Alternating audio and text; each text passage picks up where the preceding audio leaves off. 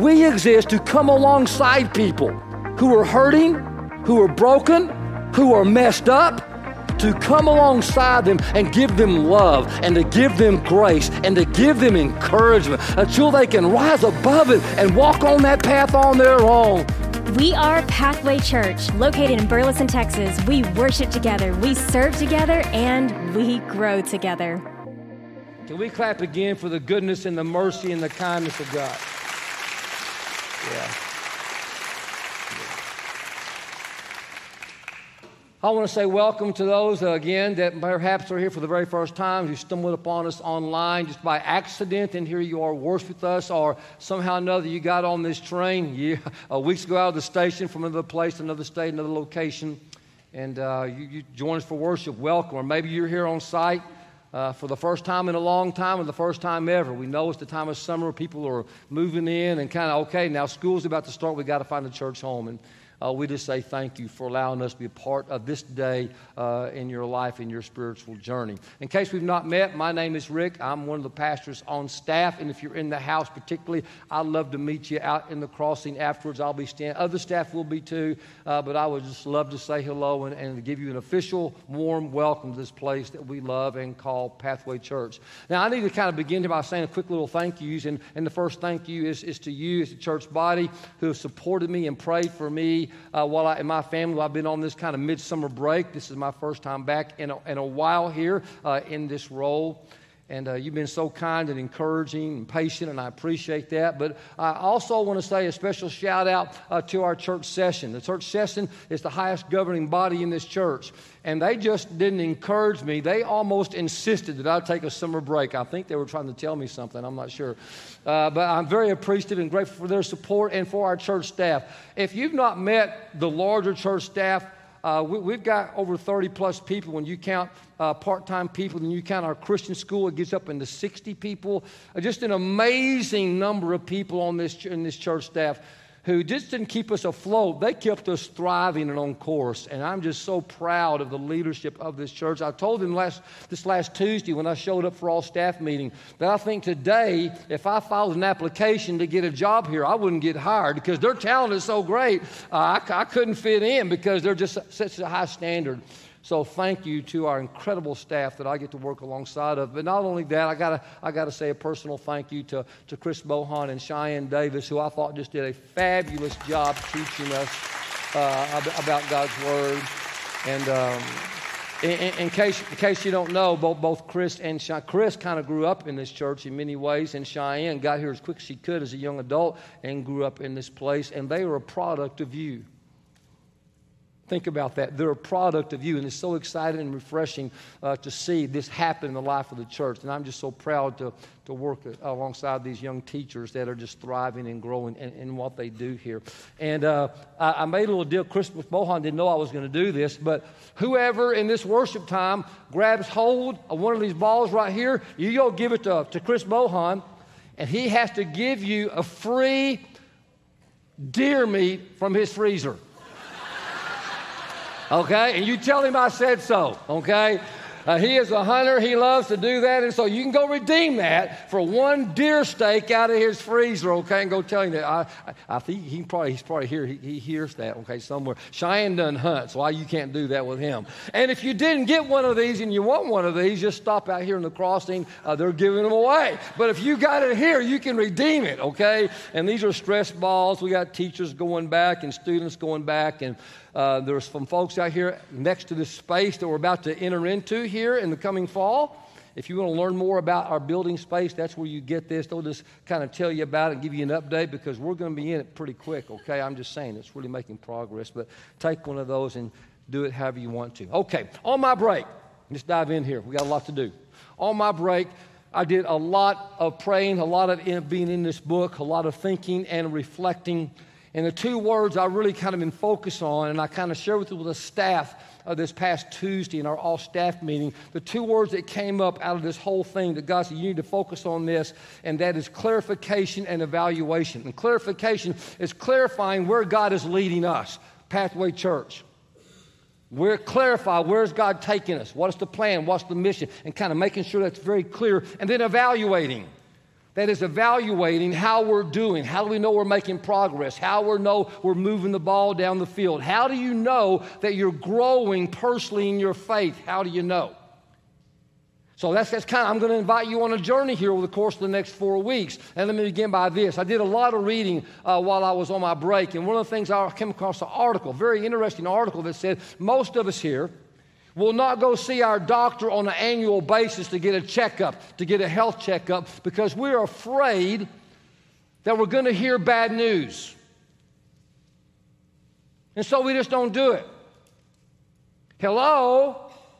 Would you rather not know the news? Is it better to not know the news or to know the news? But can, can, can, can, I, can I start off here just kind of hitting you right between the face with something that is just truth? It is just truth. It is very important you know the truth about your physical health. You need to know the truth about how fit you are physically. Not just for the quality of your own life, not just for the longevity of your life, but for the quality and the health of the lives of the people around you because your physical health and well being impacts everybody around you. You need to know the truth. So I want to encourage you, if you're not someone who does this, get in your life a plan, a pattern of going to see your physician on a regular basis to evaluate how healthy and how fit you are. And they have tools to help you understand that. If you go to your doctor, you know, you can put this on the screen. Four primary vital signs they're going to check. They're going to check your temperature. They're going to measure your pulse, your breathing, your blood pressure to find out really how fit you are and if you have a problem somewhere. You're going to go to the Mayo Clinic. They're going to do, take you to these, these five things right here. They're going to test your aerobic strength, your muscular strength, your endurance, your flexibility, your body composition to see how healthy and fit you are. If you're someone who's drunk the Kool Aid of, of, CrossFit, like me and some of my friends, they're going to take you to this. How are you measured on your nutrition, your metabolic conditioning, your gymnastics, your flexibility, weightlifting and throwing? How active are you in sport? And they look at that and tell you, here's how fit or healthy you are. You can go to any one of these modalities and a little bit of testing. You can find out the truth about your body and you can then do something about it. Now, here's a little fact and truth for all of us I don't care how physically fit or strong your body is, all of our bodies are headed toward the same fate. So, the greater question is how spiritually fit am I? That's the question I've been asking on my break. How spiritually fit am I? How spiritually fit are we? What is the condition of my soul? Where is my character headed? Where is my life headed? Where's it going? If I was to ask God, God, could you give evaluate where I am in my spiritual life? How am I doing? So we're starting this weekend a message series we're calling the perfect fit. And I'm going to be asking you to be looking at some indicators, some signs to figure out and to measure yourself, to find out how spiritually fit you are individually, how you are in your family, how you are just in your general walk in life. Okay, this is, this is going to be the ask. And we're going to look at one verse in the Bible here today that's going to point out these four different things. Now, to do this, you're going to have to, have to participate on our fitness scale. So here's what I'm going to ask. I'm going to ask if you did not get one of these right here when you walked in this morning, because you're going to get one every single weekend when you walk into worship. You need one of these right here. So we have some people standing here. If you didn't get one, I know you're shy. Just kind of raise your hand right here, or just kind of look at them like you're doing at an auction. Nod, and they'll give you one of these.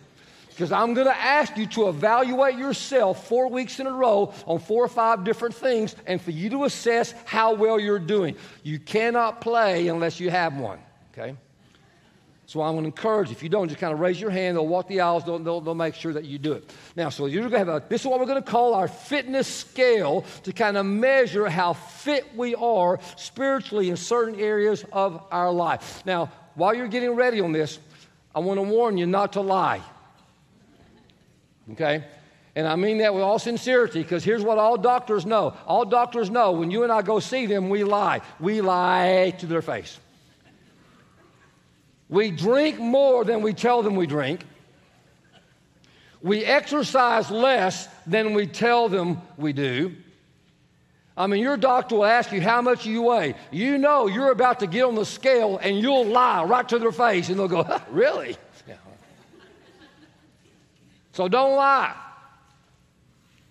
Doctor was sitting down with his patient. He's doing a little annual health checkup. And he said, Hey, listen, how much do you smoke? She said, I don't smoke. I quit. So I guess those cigarettes in your purse are for your friends. She said, Yep. don't lie. This is between you and God, not your neighbor. You're not showing this to anybody else, okay? This is just for you and God. And I will tell you, God already knows. It's not like you're going to go, you're going to put something and God's going to go, wow, I didn't know that about you. Wow. Really? You got to be kidding me. God knows. So I'm going to ask you to be honest with yourself and know the truth about the spiritual state of your being. Okay? Now, we're going to do this by looking at, at one verse. We're going to start off with one verse here that, that, that's in the Bible, okay? When you start reading the Bible, when you start reading the Bible, you read Matthew, Mark, Luke, and John, you're going to read about the life, the death, and the resurrection of Jesus Christ. And then you're going to open up this book right here, and after you read Matthew, Mark, Luke, and John, there's a book called Acts. Say Acts. Acts chapter 1 is about the ascension of Jesus into heaven. He's crucified, he ascends into heaven. Acts chapter 2, very critical chapter in the Bible if you're someone who's trying to figure the Bible out. That is when God pours out his spirit, his spirit in a fresh way on his people. It's called Pentecost. Say Pentecost. And on the day of Pentecost, we have the birth of the church. And in one little verse, in verse 42 in chapter 2, there are four indicators of what would be the spiritual fitness of the church and of each individual follower. Look right here at Acts 2:42. I will join you in that in myself. I turn the pages to it. Here it is. They put it on the screen. It says, They, the early followers of Jesus, devoted themselves to the apostles' teaching and to fellowship, to the breaking of bread and to prayer. Now, I want you to notice one little key word here that's in this text. If you've not circled it yet or underlined in your Bible, the word I want you to notice is devoted. Devoted. We're going to anchor this whole series in that word devoted. If you don't get this, you cannot do your evaluation of where you are in your fitness level. You can't do it.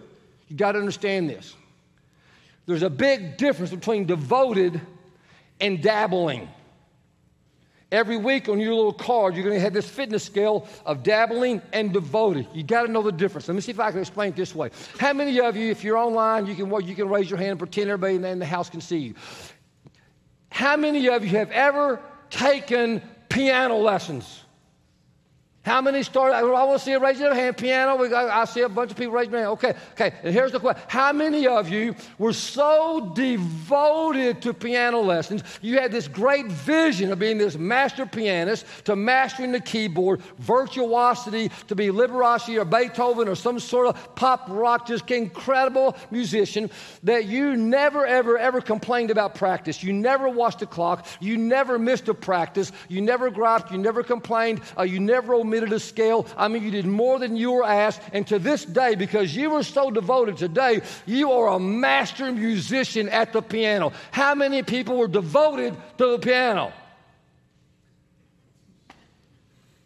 How many of you dabbled in it? Yeah. How many of you have ever exercised? I'm not going to ask the next part. you know what the next question is. There's a big difference in dabbling and being devoted. If you're dabbling in something, you do it when it's easy. You do it when it's convenient. You do it when it works out to your advantage. You do it when you want to, or you do it when someone's putting their thumb on you and say you have to do it. But if you're devoted, and these early followers of Jesus were devoted to these four things, they were devoted. A way of life. They rearranged their life, they changed their priorities. because they just knew, they just knew there was something about this man Jesus, his way of living, that would give them a power and a joy to live life like they never had ever experienced before for the rest of their life, and they wanted it. So they were devoted. So we're going to kind of figure out what these four indicators are, these four signs of spiritual fitness. We're going to walk through it. I'm going to give you a question for each one so you can evaluate yourself. After we talk about it, I'm going to invite you to give yourself a mark, okay? I want to read it again. They devoted themselves to the apostles' teaching, to fellowship, to the breaking of bread, and to prayer. Here's the first one the apostles' teaching. And here's the question Am I meeting God in the Bible on a regular basis? That's the question. That's the question for evaluation. When you read here in the text that these early followers devoted themselves to the apostles' teaching, to you and me, that's what we read in this thing called the Bible. Everything that you and I read, Matthew, Mark, Luke, and John, Acts, and on, can be traced back to an apostle and the community in which he taught. And what they taught the most about was Jesus. They were obsessed with Jesus. They were gripped by the way he lived his life. They couldn't get enough to hear about this man whose name was Jesus. Not just about his life and his teaching, but about they were blown away by his world shattering death on a cross for the forgiveness of people's sins, and he was resurrected from the grave. Really? You got to be kidding me? They were overwhelmed. They couldn't believe it, and they were devoted to it. They wanted to know more. Not because they would get a gold star from God in heaven if they read it or they heard about it or kind of studied it, not, not, not because it would free them of any guilt they had. Not because they have an obligation. They did it because they knew that when they were in the teachings and they were listening, immersing in the teachings of Jesus, and for you and me, it's in this book, that in this book they met a man who would give them a quality of life. And not only a quality of life on this earth, but a hope beyond life on this earth, beyond death. So they were devoted devoted to it. They just were so curious. And I will tell you, when somebody, when, when somebody is alive to God, when somebody is just alive to the presence of Jesus Christ in their life, you want to be in this book. You just want it. You want to be in it. You want, you're curious about the life of Jesus, about what he did. You're curious about what he said. You want to know everything you can about him. And it's here in this book. And you want the teachings of Jesus so embedded in your mind, the Word of God so embedded in your mind that it's just automatic, that what's in your mind comes out of your mouth automatically. That when you find yourself in trouble, when life gets hard, just automatically out of your mouth comes, just boom, without even thinking, the Lord is my shepherd. I shall not want. When something happens in your life and, and life grips you and, and death and, and, the smell of death and, and all this sort of stuff of just knowing that your body and somebody's body you love is just kind of going, sinking, sinking, sinking. You go, Yea, though I walk through the valley of the shadow of death, I will fear no evil. Automatically, it just comes out of your mouth. You speak it out loud because it's so embedded into your head when somebody curses you, when somebody says bad things about you, it's just automatic. Turn the other cheek. Love your neighbor as you love your enemies. Pray for those who persecute. It just comes out. You wake up in the morning, you feel the weight of the world upon your shoulders, but automatically your mind thinks, This is the day the Lord has made. I will rejoice and be glad in it. It just automatically comes out because it's so embedded into your mind, this book, and the words of this book, it just boom, it comes out. You're driving in traffic, somebody cuts you off. Automatically, out of your mouth, get behind me, Satan. There's some other things you could do, right? But you don't. Because in this book, there is a response for everything in your life.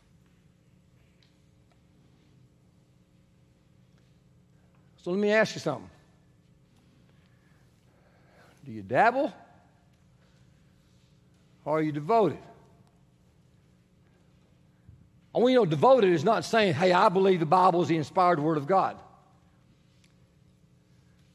If you're a Christian, you may say, yeah, I believe the Bible's the inspired Word of God. Yep, I, be- I, I believe it is. Barna research says that most people who say they're Christians in America, they would say, yep, the Bible's the inspired Word of God, but that's not an indicator of your spiritual fitness. 60% of people who say they follow Jesus cannot tell you one of the Ten Commandments and do it correctly. One out of three cannot tell you the, all, what, the, what the Gospels are in the Bible, the research shows. 75% do believe that it's in the Bible. God helps those who help themselves. It's not in the Bible. We talked about this. That was Benjamin Franklin. 12% believe that Joan of Arc was Noah's wife, Mrs. Ark. not in the Bible. And it's because we dabble. Or I don't want to read. We avoid the Bible. If I avoid the Bible, I don't know what it says. I don't know how to read it. It's too complicated. I feel guilty that I don't understand it. So I just put it aside and I don't even deal with it. I just say, nah, it's too hard. It's too complicated. So we push it aside. And I, I know, I know, I know, I know, I know, I know. It's complicated and hard to read.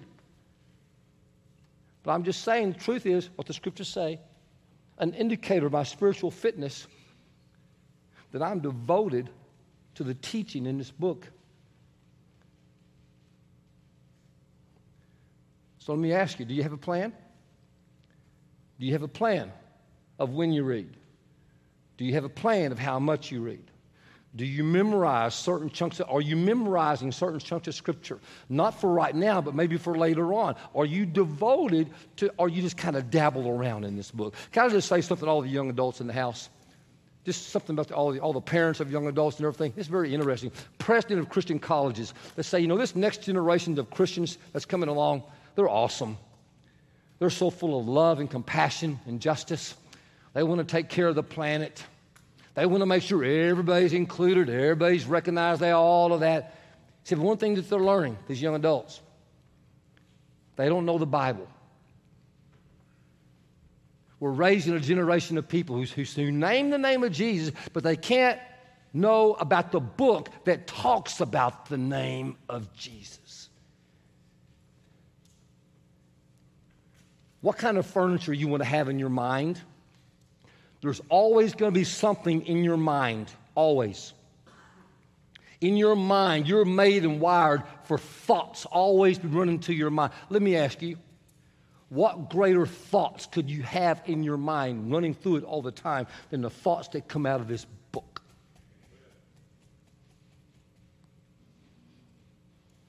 What kind of furniture do you have in your house? Why do you choose certain furniture pieces to put in your house? not to show off to the world, it's for you.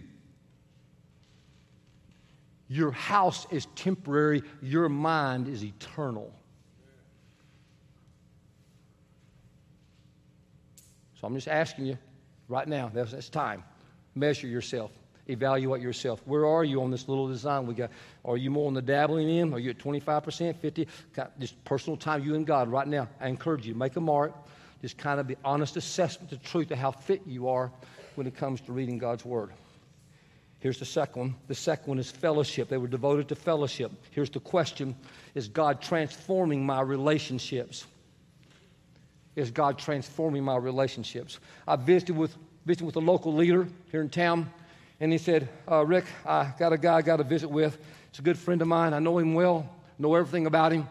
He's got some real serious bad stuff going on in his life, and we're about to have a hard conversation. I'm not looking forward to it. And my first thought was, he's setting himself up to talk to me. He's trying to talk to me.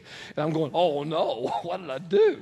Anybody ever, anybody ever do that? You know, you think that you're the one that's going to be the object of the hard conversation? And none of us like to have those sort of conversations with people that we know and love and care for. in Acts chapter 2, when the Holy Spirit comes upon the human race, there was a community that developed that was totally different than how we did business out in the world. When the Holy Spirit came upon these early followers of Jesus, and thing called the church, they wanted to hang out around like minded people who would have real conversations about life and not just talk about sports and the weather.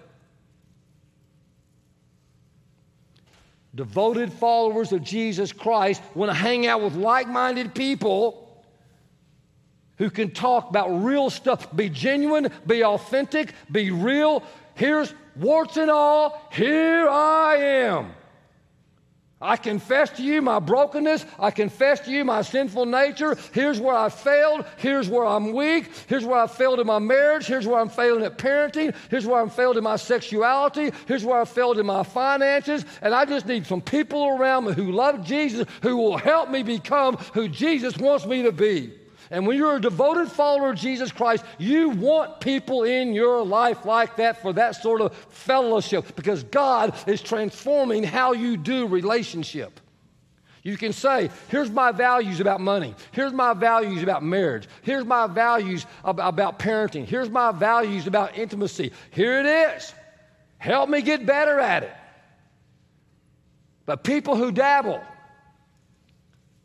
they kind of casually hang out with other believers. I might come to worship, we might, we might come to worship, but we kind of hang out on the edge. We don't get too deep in the middle. Because if I get in the middle, somebody might really get to know me. and if they really got to know me, they might call me out on something because they love me and want to help me grow. And I'm certainly not going to get in a small group. No way, because I might have to talk. And people would really get to know me then. And gosh, what if they got to know me? I mean, I'd just rather stay stuck in my dysfunction. I'd rather stay stuck in my issues. I, I like my insanity. I just want to stay in this little bubble because that seems to be what works for me, right? Until it doesn't. And people who dabble, very cautious about somebody get too close to really know the truth about the state of my soul and the state of how I live my life and my character. Visited with a friend of mine at the gym who works out at this gym and comes to worship here. And he said, Rick, I asked this guy to come to church with me. He said, You don't want me to come to your church? I said, How come? He said, I'm a CEO Christian, Christmas and Easter only. You know, the Jewish people have the same thing. It's H2DO, high holy days only. Dabbling is a multi faith phenomenon. We just kind of dabble. But if somebody is alive to Jesus, it's transforming all the relationships. And the key thing is you're keeping short accounts. You just learn how to keep short accounts with people. Over here in the book of Ephesians, the Apostle Paul puts it this way this is a devoted follower of Jesus. In your anger, don't sin. Don't let the sun go down while you're still angry. Do not give the devil a foothold. Anyone who has been, they'll stop right there. Do not give the devil a foothold. Notice what it doesn't say. It doesn't say don't get angry. See, some of us think, hey, you pretend. I got to pretend I'm not angry. No, the worst thing you can do is to pretend you're not angry when you're angry. In our relationship, gosh, I don't want to tell, yeah, you hurt my feelings or I feel bad. Not, not I'm angry, like something bad might happen. Scripture doesn't say if you're a devoted follower of Jesus Christ, you can be angry. In fact, Charlie and Martha Shedd, two of the great uh, marriage gurus in the history of the church, uh, did a lot of books, a lot of, lot, of, lot of videos on marriage counseling. And said one time that Martha left a note on the, the kitchen table for Charlie. She said, Charlie, I hate you. Love Martha. Short accounts. You're devoted to forgiving quickly. I forgive you. I'm sorry. They say stuff like that to make things restored quickly because it's transforming our relationship. Here's who I am, who's who I'm not. Help me. So let me ask you on this, on this one right here. Are you dabbling or are you devoted? Do you have people in your life who's helping you grow, helping hold you accountable, to help you become the character the person that God has designed you to be? If you're dabbling, You still have sarcastic shots across the bow. You have lingering resentment. You're silently withdrawing and you're being silent and not talking to your partner or your friend for a long time. I'm mad.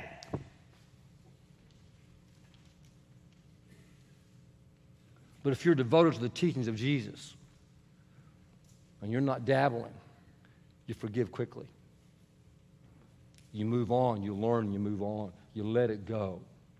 You don't play these little dysfunctional family games of tit for tat and calling names and you they did that, they did that, they did that.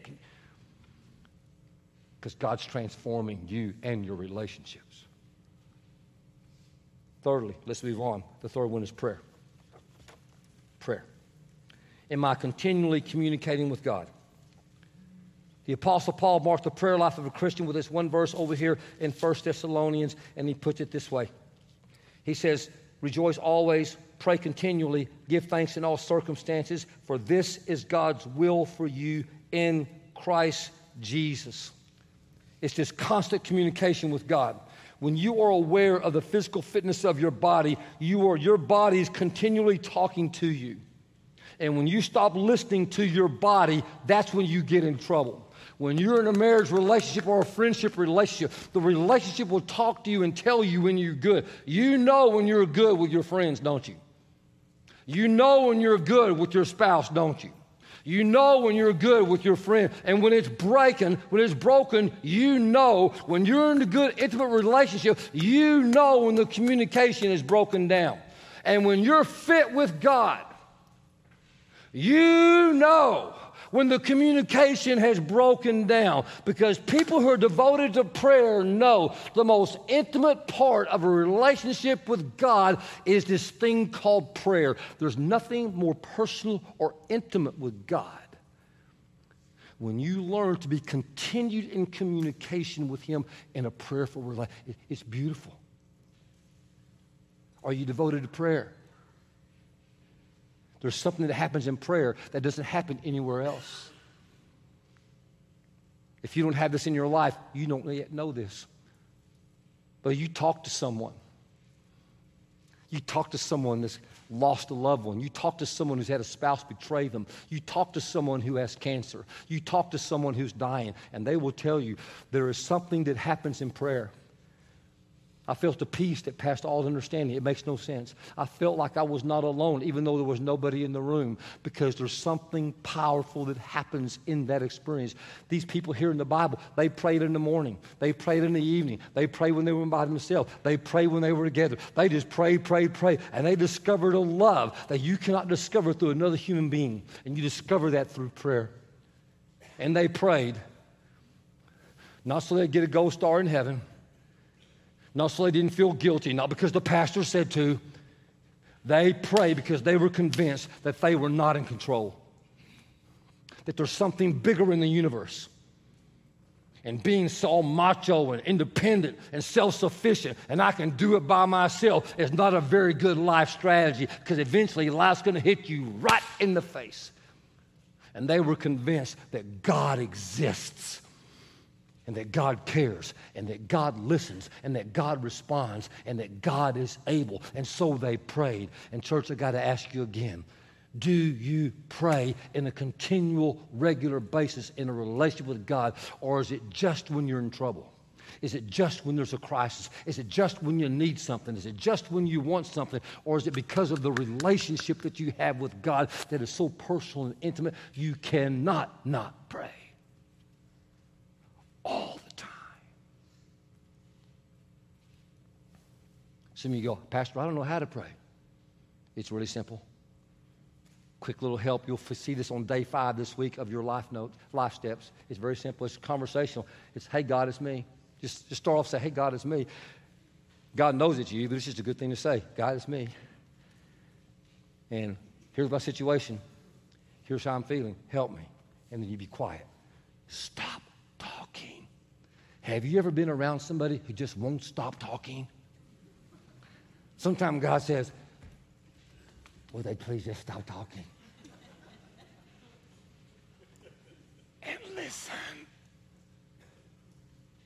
And if you've been reading this book, I promise you there'll be stuff that will come to mind where God will speak to you and give you exactly what you need in that.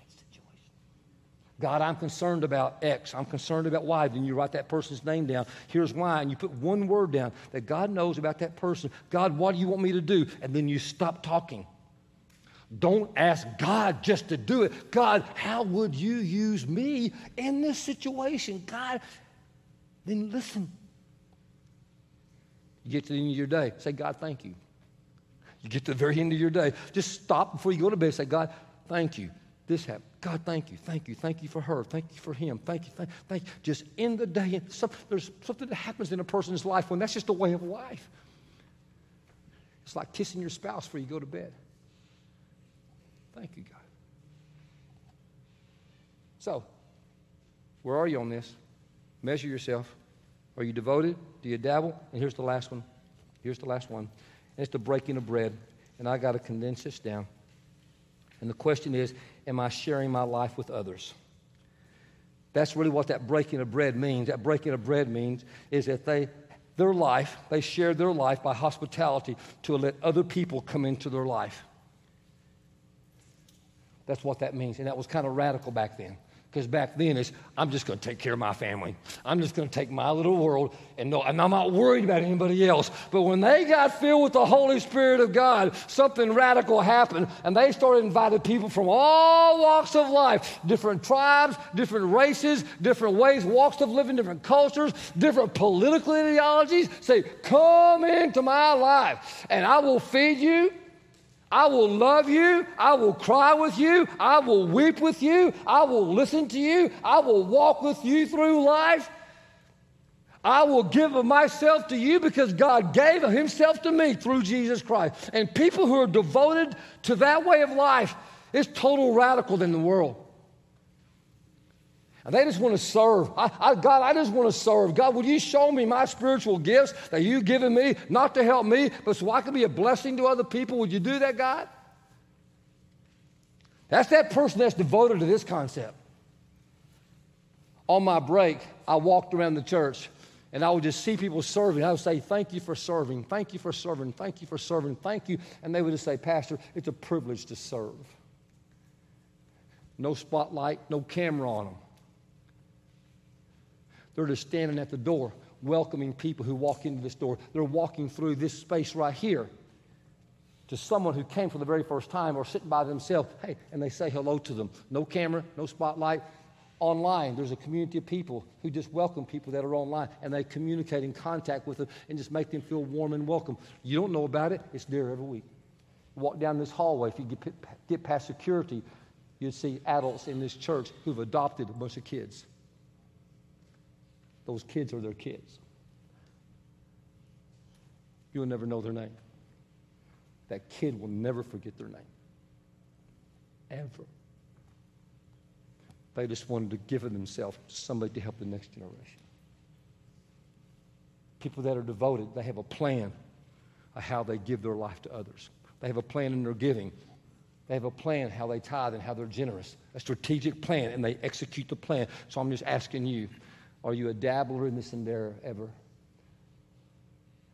Or are you really devoted to the giving of yourself for, the, for other people around you? It's kind of like Pokemon Go. Being a Christian is kind of like Pokemon Go. And some of you, how many of you know what Pokemon Go is? a few of you, few of you don't want to admit it. I know Pokemon Go. It's a video game on your phone. And you download the app. And you go into the real world and you have your little, and this is Pokemon Community Weekend, just in case you wanted to know. I know.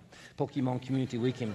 And you get, you download this app and you go out into the real world and through your phone, you, you see all these things that nobody else can see and you capture them and they're everywhere. I know it's crazy. People play this game, bump into what they're looking at their phone. One guy was doing this game in the delivery room. The nurse took a picture of it and posted it on social media. It went viral. He's playing Pokemon Go while his wife was delivering. He was obsessed with it. It's called augmented reality.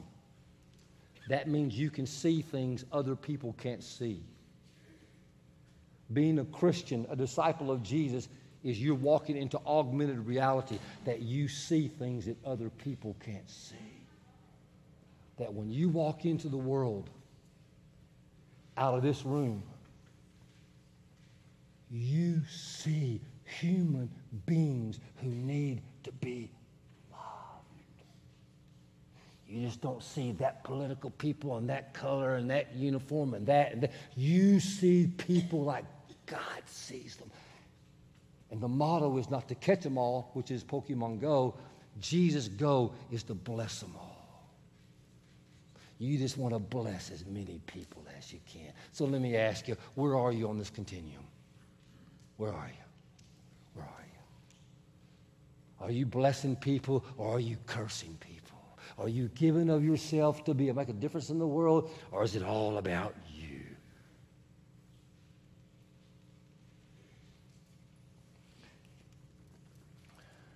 Church, you will never do this. Be successful by yourself. It's only by the power of the Holy Spirit. That's the only way they did it. It's, you got to ask for. This is not a self improvement plan. And I would finish with these two things. Number one is I wrote down in my journal, God, if you were to evaluate Pathway Church as a whole, Pathway Church, us as a body of Christ, on all these things, would you say we are closer to dabbling or we're closer to being devoted? And I'm really wrestling with that. How do we get better at that? And here's the last thing I would tell you. When you go see your doctor or your physical fitness trainer, they're not going to tell you this. The world is going to tell you your life is all about you.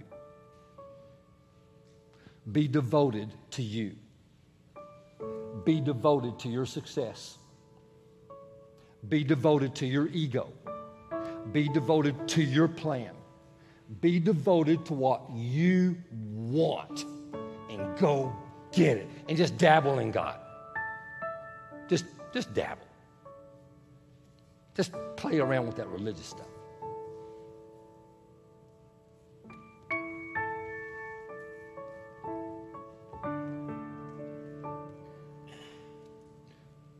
Greatest danger for your life is not that you abandon him, you turn your back on him, or you ignore him.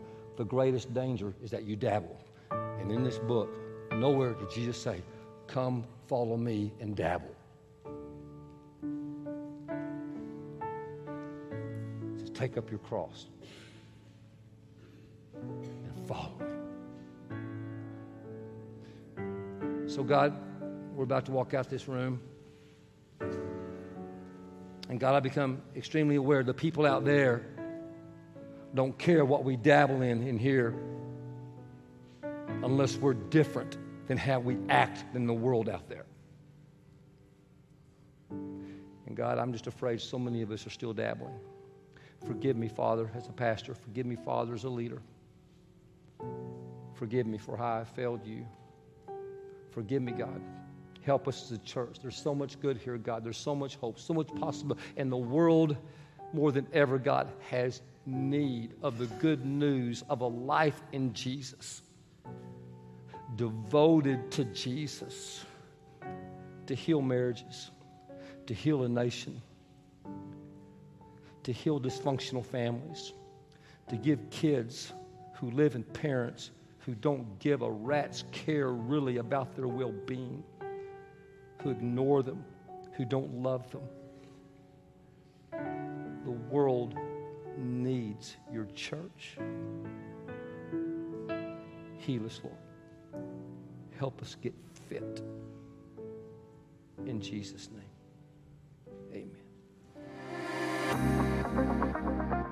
Thank you for joining us. If you would like more information on Pathway or to get connected to a ministry, visit our website at pathway.church. We look forward to growing with you as we worship together. God loves you, God is with you.